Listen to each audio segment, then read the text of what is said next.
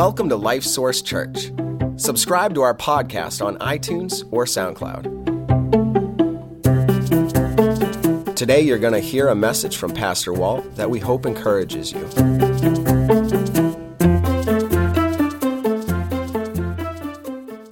All across America, in town halls, in schools, in churches, in community centers, people have been and will be again this Tuesday walking in, checking in, getting handed a ballot, taking that ballot, walking into the voting booth, and looking at that ballot. And it does seem that this year, more than many, I have heard people saying, even at that point, they still aren't sure who they should vote for. Now, for Christians, that's particularly troubling. Because we as Christians, there are things that are important to us as Christians. We have a view of how the world ought to be, we have a view of how people ought to act. And so when we look at that ballot and, and we think of the uh, campaign that has gone on, we look and say, wow, it doesn't seem like very much of this has been Christian at all. Do you, do you agree with me on that?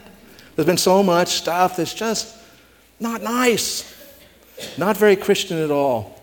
And, and um, things have been revealed along the way that are really, you know, just kind of stuff you don't even want to have to think about.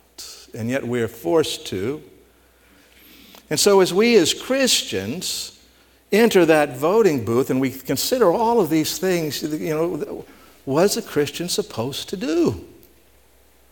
What are we supposed to do? And so I want to look at some things today that are going to help you to be able to make that decision. If you haven't already, some of you probably already voted. Some of you may already be clear on which you want to vote, but there's some really important truths from the Word of God that we need to allow to shape us and our thinking. Has anybody besides me found themselves getting really frustrated this campaign season? Anybody? I had one week, and, I, and, my wife could testify to it, and even my small group, I talked to them about it and asked them to pray for me. Because I had one week when I was like, ah, mm, mm, ah. I mean, I was. I was just really frustrated with a lot of stuff, and, and, and it's like, why am I that way? So there are truths from the Word that are really, really important for us to understand. So let's go to the book of Daniel. Let's start there. Uh, if you don't have a Bible with you, there's one under the chairs, and we're going to start on page 1024. And I'll give you page numbers as we look at some other passages today as well. Page 1024, Daniel chapter 4. Daniel chapter 4. Now, in this chapter, uh, the king uh, of Babylon, Nebuchadnezzar, he was extremely powerful. Really, he was the preeminent power in all of the, the known world over there, the civilized world. And uh, he could pretty much do anything that he wanted. He's very powerful, very rich, very wealthy because of his conquest. And he had built this huge kingdom and this amazing city.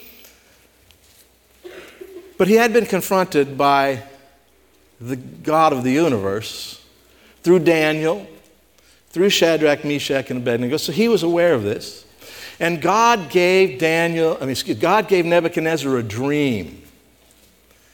And as it turns out, it was a dream of how God was going to judge Nebuchadnezzar because of his pridefulness as a leader. Have you noticed how power often tends to equate with pridefulness? Have you noticed that? In our political structure. Not everybody, there's some good people in politics, some godly people in politics, but we see overall that this power tends to attract people that are pretty prideful, pretty egocentric, pretty narcissistic. Nebuchadnezzar was like that. And, and, but God is going to teach Nebuchadnezzar something, and he's, he's, what he's going to do is he's going to have him basically lose his mind for seven years, go insane, and act like an animal and live like an animal. And because this, this wasn't like a democracy or a republic or anything like that, He was still the king, he was the ruler, and they thought, the people thought that he, you know, had connection with, with the gods and these powers. And so, even though he was crazy, they didn't get rid of him. Seven years he loses his mind for. Because God wants to teach him something. And in teaching him something, teaches us something. So let's look in Daniel chapter 4, again, page 1024 in the Bibles in the chairs, and start on verse 17, because he has just told Daniel this dream, and Daniel is now going to tell him what it means. And so in verse 17, Daniel says, This decision is by the decree of the watchers. Well, excuse me, this is still this verse is still Nebuchadnezzar telling what the dream said. Sorry about that. Verse 17, he says, This decision is by the decree of the watchers, and the sentence by the word of the holy ones, in order, now get this, that the living may know that the Most High rules in the kingdom of men, gives it to whomever he will, and sets over it the lowest of men.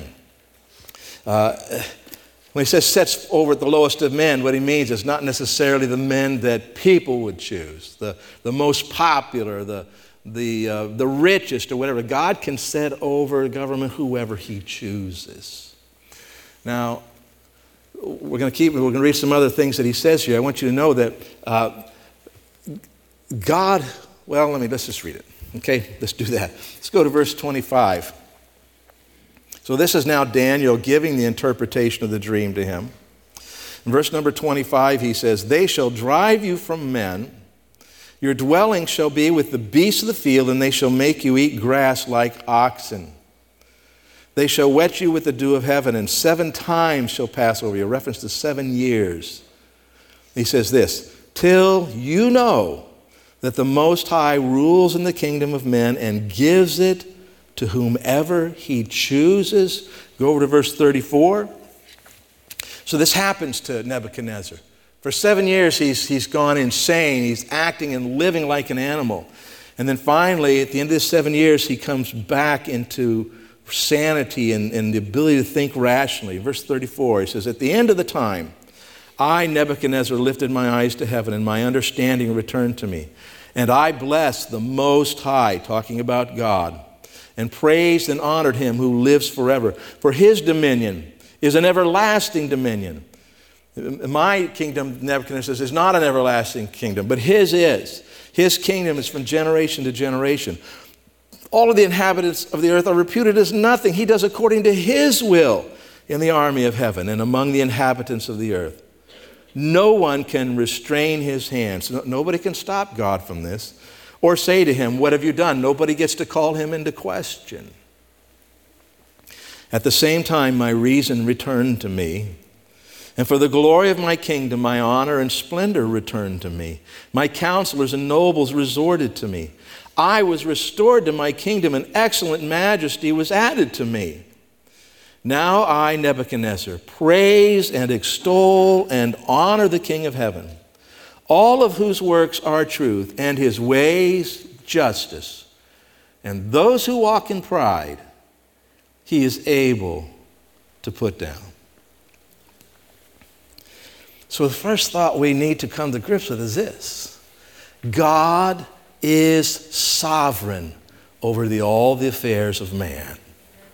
He is, that, that's good news, folks. He is sovereign over all the affairs of man. Now, this doesn't mean that God is, has his hands in his micromanaging. He's taking candidates like in our, our form of government and making this. It isn't saying that.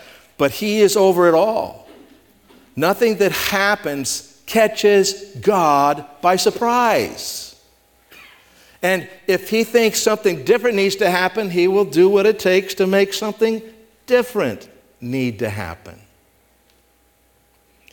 He is sovereign over all. And, and the week that I was going, I wasn't thinking about God being sovereign over all of this. In the Psalms, it says it, and it says it so many times in Scripture, but in Psalm 22, it says, He rules over the nations. And the Lord is high above all nations. And so, like I said, this doesn't mean that God is micromanaging and picking and choosing and putting, but the idea is that God has purposes in our world. He has an eternal plan that He is working out, and He will make sure that that happens. And if that means that He has to intervene in some way and bring a certain person to power or intervene a certain way and pull a person out of power, He not only will do that, He can do that. He is able. Man, we ought to take great hope in the fact that God is sovereign we look at what's going on around us and we might say, well, God doesn't seem like God's doing a very good job here. But in, like in nations like ours, I'll talk more about this, but we get to vote, don't we? And how do people vote? People tend to vote out of the fullness of their heart, what they're like, what they think is important.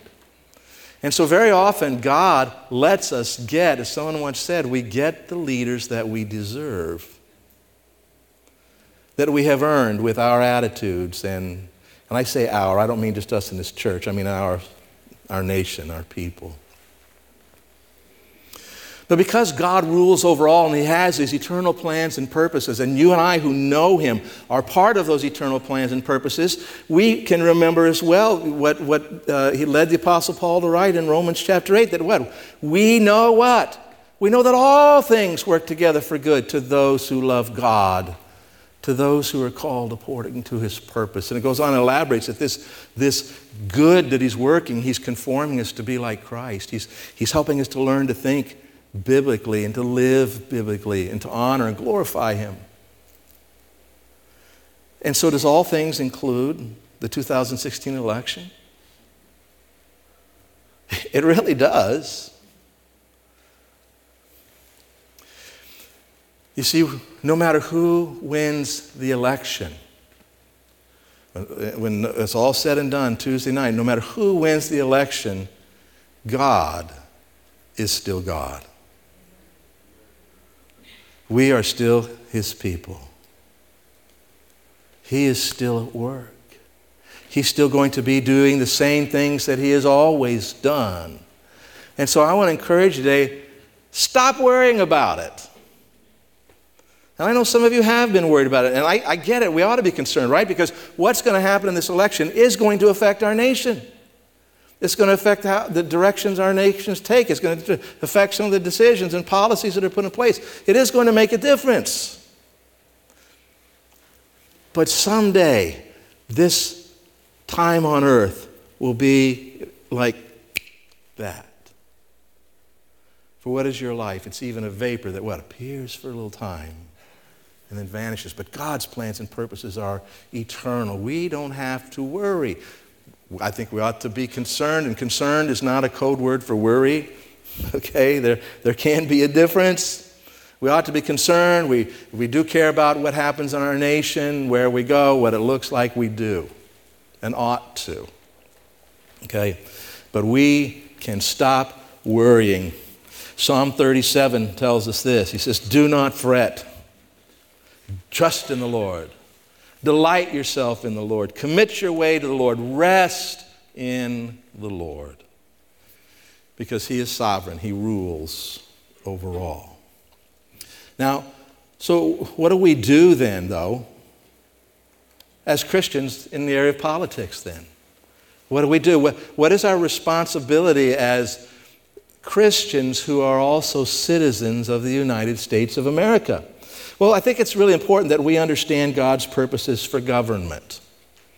Uh, and, and the scripture is, is, it doesn't give great detail about this, but it gives some overarching things that are true about God's purpose for government. We go to Romans chapter 13, the first seven verses there, and read about government, and we find this that God's purposes for government are to protect freedom, and we'll see why in a minute.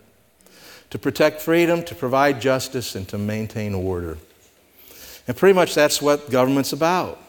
And when government, by the way, do governments always align themselves with what God's purposes for government are? No, why not? Because they're made up of people who don't always align themselves with God's purposes. So uh, it shouldn't surprise us, but this is God's purposes for government. So when we as Christians are thinking, okay, what are we supposed to do and, and, and how, who do we vote for or what, you know, how do we vote on an issue, all those kinds of things, we want to remember this is God's purposes for government to, to protect freedom, to provide justice, and to maintain order. Turn to 1 Timothy chapter 2, page 1362. I want to show you uh, primarily why this idea of freedom, although provide justice and maintain order, does fit in this. This is Paul's first letter to Timothy, and Timothy is a, a, a pastor, missionary pastor, and uh, Paul is giving instructions about how the church should run and what's important, what they need to remember. And so that's what we want to read here in chapter 2, the part of that. Paul says, Therefore, I exhort, first of all, that supplications, prayers, intercessions, and giving of thanks be made for all men. Okay, so you ought to be praying, praying for people. Why would we pray for people?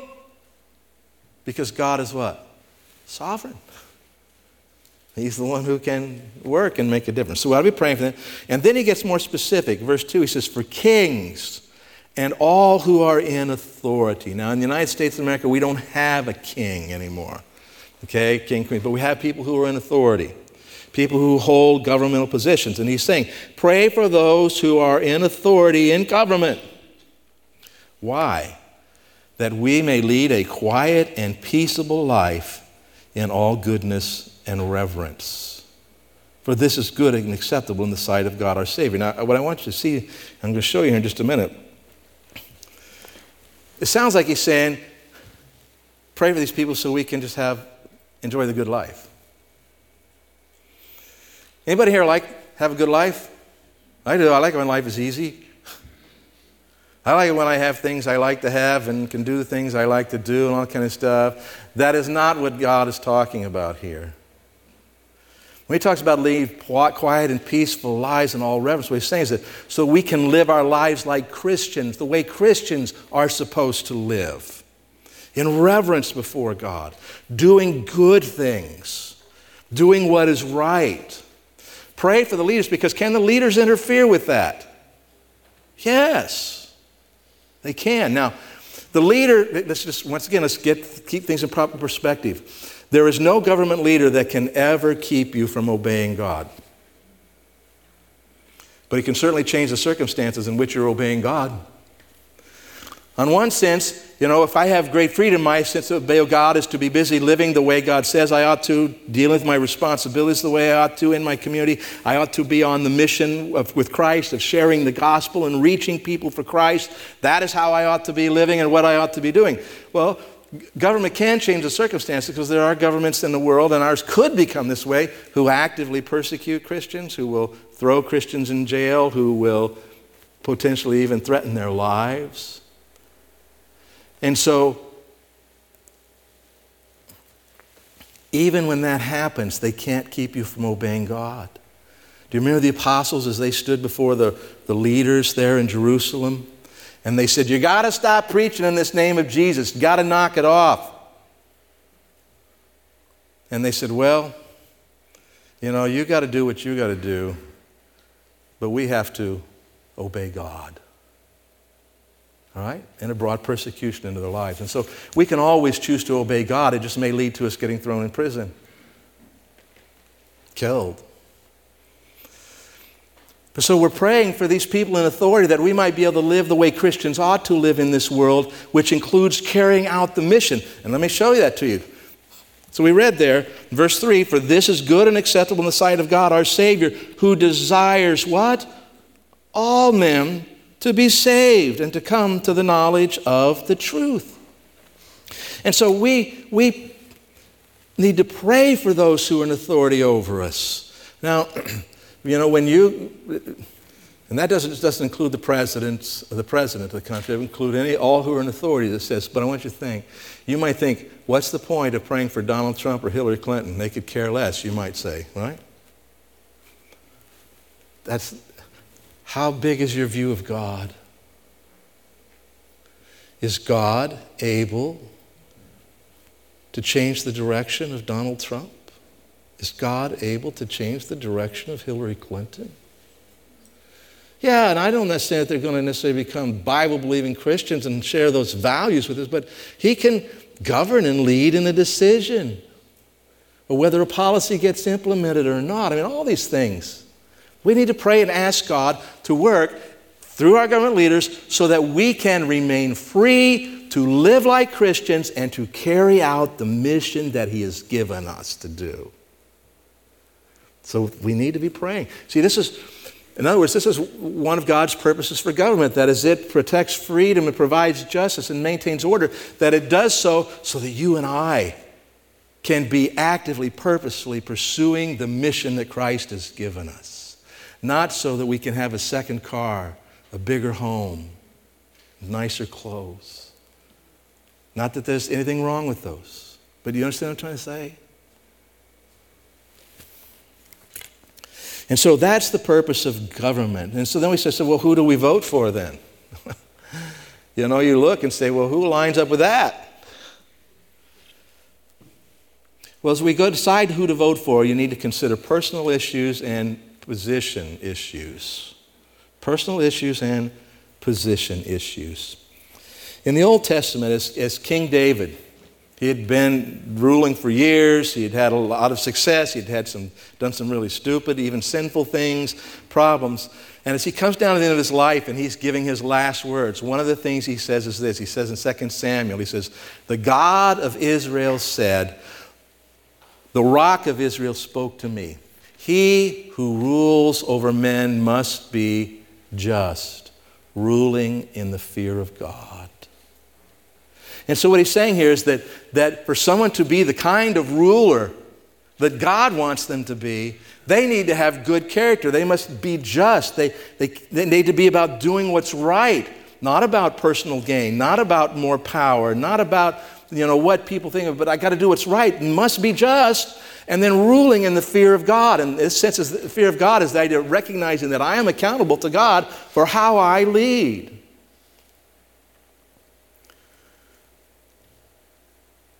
All right? So you look at our candidates for president and you go, oh boy. Because I think both candidates have, have shown us a lack of character not just in this campaign, but over the years. We don't get a sense that either one of them are ruling, with, are ruling desiring to, to lead our nation with this conscious that I'm accountable to God for how I do this. We don't see that, right? Okay. So, if we're not seeing that, what do we, what do, we do? well, I think then we move on to what are their positions on the issues. What are their positions on the issues? Turn to Proverbs chapter 14.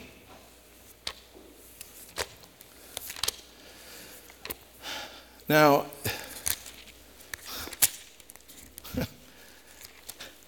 have you, you know, what do they say? There's two topics that they say don't discuss in polite company. What are they? Politics and religion, right? I find, actually, to be honest with you, that it's easier to speak of religion now than it is of politics. But we get that. But what, the reason we're saying is because people do have this tendency to do what? To get all charged up over this, okay, and, and, and combative over it.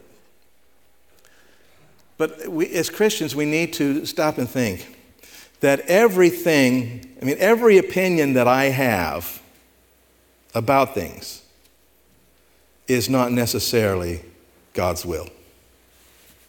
Oh boy, that's a big one to swallow, isn't it? You mean my opinion might not be authoritative? What I believe about this? You know, I mean, we tend to feel our opinion is the right one. What I want to say is this there are lots of opinions when it comes to government and what government does and how it does it. There are lots of, of issues like that where even Christians can disagree on how to do this. What's the best way to do this? How much money should we spend on it? How long should the program be? What should the goals be? I mean, even Christians can disagree on those things. All right? And so when it comes to those kind of issues, we just got to make the best decisions we know how when it comes to voting, based on what we think is, is true and right. But there are, are some issues where Christians ought to see things the same. Here in Proverbs chapter 14, verse 34, it says, Righteousness exalts a nation. So that's a rightness, right living, right ways of doing things, things that are good and right according to the way God says, exalts a nation, builds a nation up, strengthens a nation. You know, there's a, a quote that's attributed to uh, a man named Tocqueville back in, I think it was 1700s. I don't think it was, eight, could be 1800s. I don't remember for sure. But he said that America is great because she is, do you remember what he said? Good. Right, so righteousness exalts a nation, strengthens a nation. But the second half of that proverb, but sin is a reproach to any people. Sin is a disgrace to any people, any nation. And so when we begin seeing issues that are about righteousness or sin, those are things which we must take a stand on, if no other way, when we vote. We must take a stand on these things. And so we need to ask questions. Is this is, is the, the position that this candidate is holding, and if this person, this candidate is elected, they get to work toward trying to get their policies in place and doing that? And we look at it, is it righteousness or sin? And I think a couple of things, issues that just really, really stand out to me. One is in the area of morality, what God says is right. And, and our nation, as we know, it started right here in Massachusetts, but has, has turned on this whole issue of morality and what is right and what is wrong. What is right when it comes to marriage. Our nation has turned away from and and what's happening is they're wanting to put the, an official stamp of approval on sin. Now, people have always done what they wanted to do in their private lives, right? They do. We know that people sin, people don't sin. We get that. But when the nation takes and says, and they don't say sinful, but they're saying this sinful activity, this sinful behavior, this sinful choice, this sinful way of life, and now they put our stamp, official by the law's stamp of approval on that. Sin is a reproach to any people. It is bad for our nation. It tears our nation down. Okay? Uh, and the issues of life. You know, the unborn child who cannot protect himself or herself. And the attitudes. And let me just stop before I go any farther because I know things happen in people's lives and people have made choices in lives and, and struggle to live with those choices sometimes. When I'm talking about taking of an un, life of an unborn child, I want you to know that if you have experienced it, if you have done that, God has mercy, love, and grace for you just like He does for all of us. So I'm not trying to condemn you, the person. But what I'm trying to say is when our government wants to take and put its official stamp of approval that that is okay. Not only is it okay, we will pay for it for you. Do you see what I'm saying? Sin is a disgrace, it's a reproach to any people. And so I think when we look at these candidates and whether they, you know we like this candidate or that candidate or how we feel about this one or that one, we want to say what are their policies and if they get to implement their policies, What's it going to look like? Well, there's lots of that stuff we can agree or disagree on. But when it comes down to whether this is righteousness or sin, you see the difference? And I think these things help us to make this decision. And it's these kinds of issues that, for me, has made it very clear, but not very pleasant.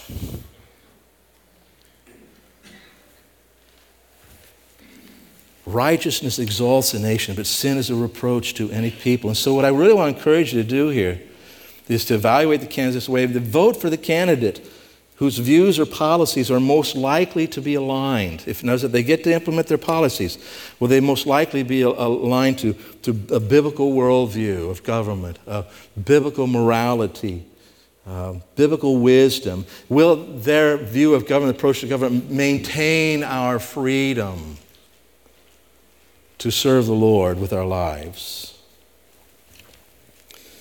And then vote. And I encourage you, you don't really have to agonize over this that much. We agonize because we want to, you know, do what's right and we concerned about what we do makes difference. But Proverbs 3, 5, and 6 says, trust in the Lord with what? All your heart. Don't depend on your own understanding. Trust God. In all your ways, acknowledge Him. So, even as you bring these issues from the Word of God and sin and, and righteousness, and, and you bring these things to bear, He says, In all your ways, acknowledge Him. So, we're going to do our best to do that in this situation. It says, And He will direct your path. Trust Him. Go on. Because what you need to understand, turn to Philippians chapter 3. When the day is done, when it's all said and over, and we're going to be at page 1351.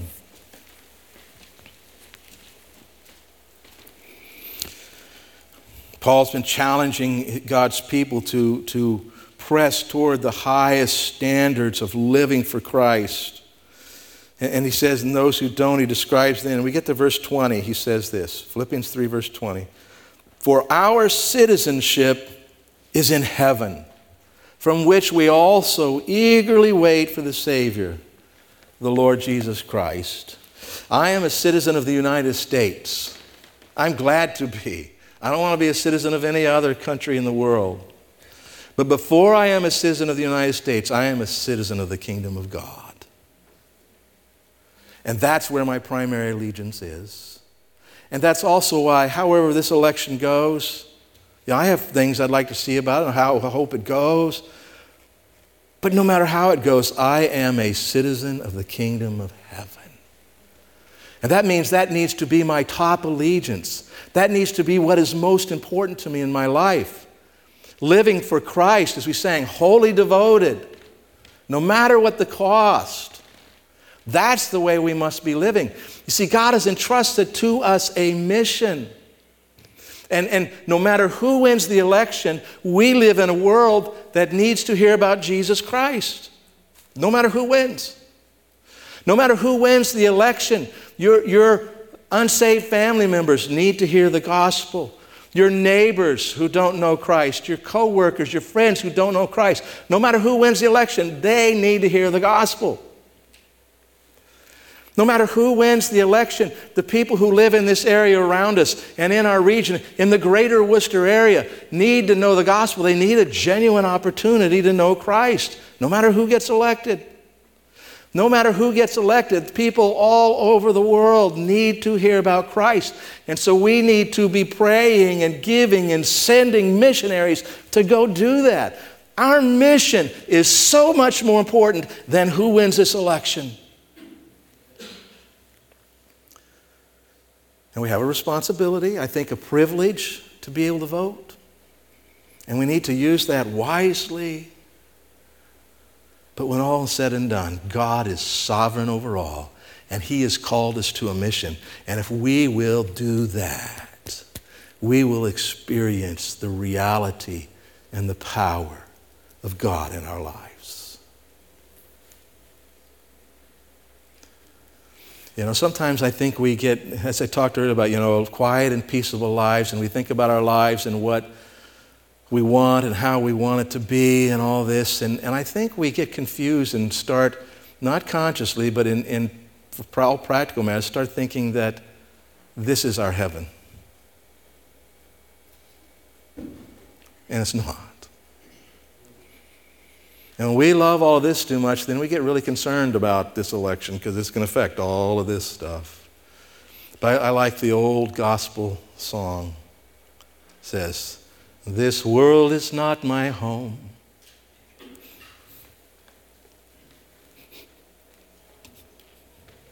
I'm just passing through. My treasures are laid up somewhere beyond the blue. The angels beckon me from heaven's open door, and I can't feel at home in this world anymore. And that's the perspective we need to live in today and tomorrow. And on Tuesday, when I go into the booth, I need to live with that perspective. When I come out of the booth, I need to live with that perspective. And the next day, and the next, and the next, and the next. So I want to tell you, whoever wins this election, we got an awesome, exciting, amazing mission to be about. And I'm excited about it. Let's pray. Father, thank you that you are sovereign over all. That We don't have to worry. We find ourselves worrying, we find ourselves concerned, Lord, and, and, I know that that's natural for us as humans, but I, I pray as Christians, Father, we'll believe your word that you rule over the affairs of men and, and that you're on a mission and you've called us to join you in that mission. And if we will live with you for that, that all of this other stuff you're going to take care of.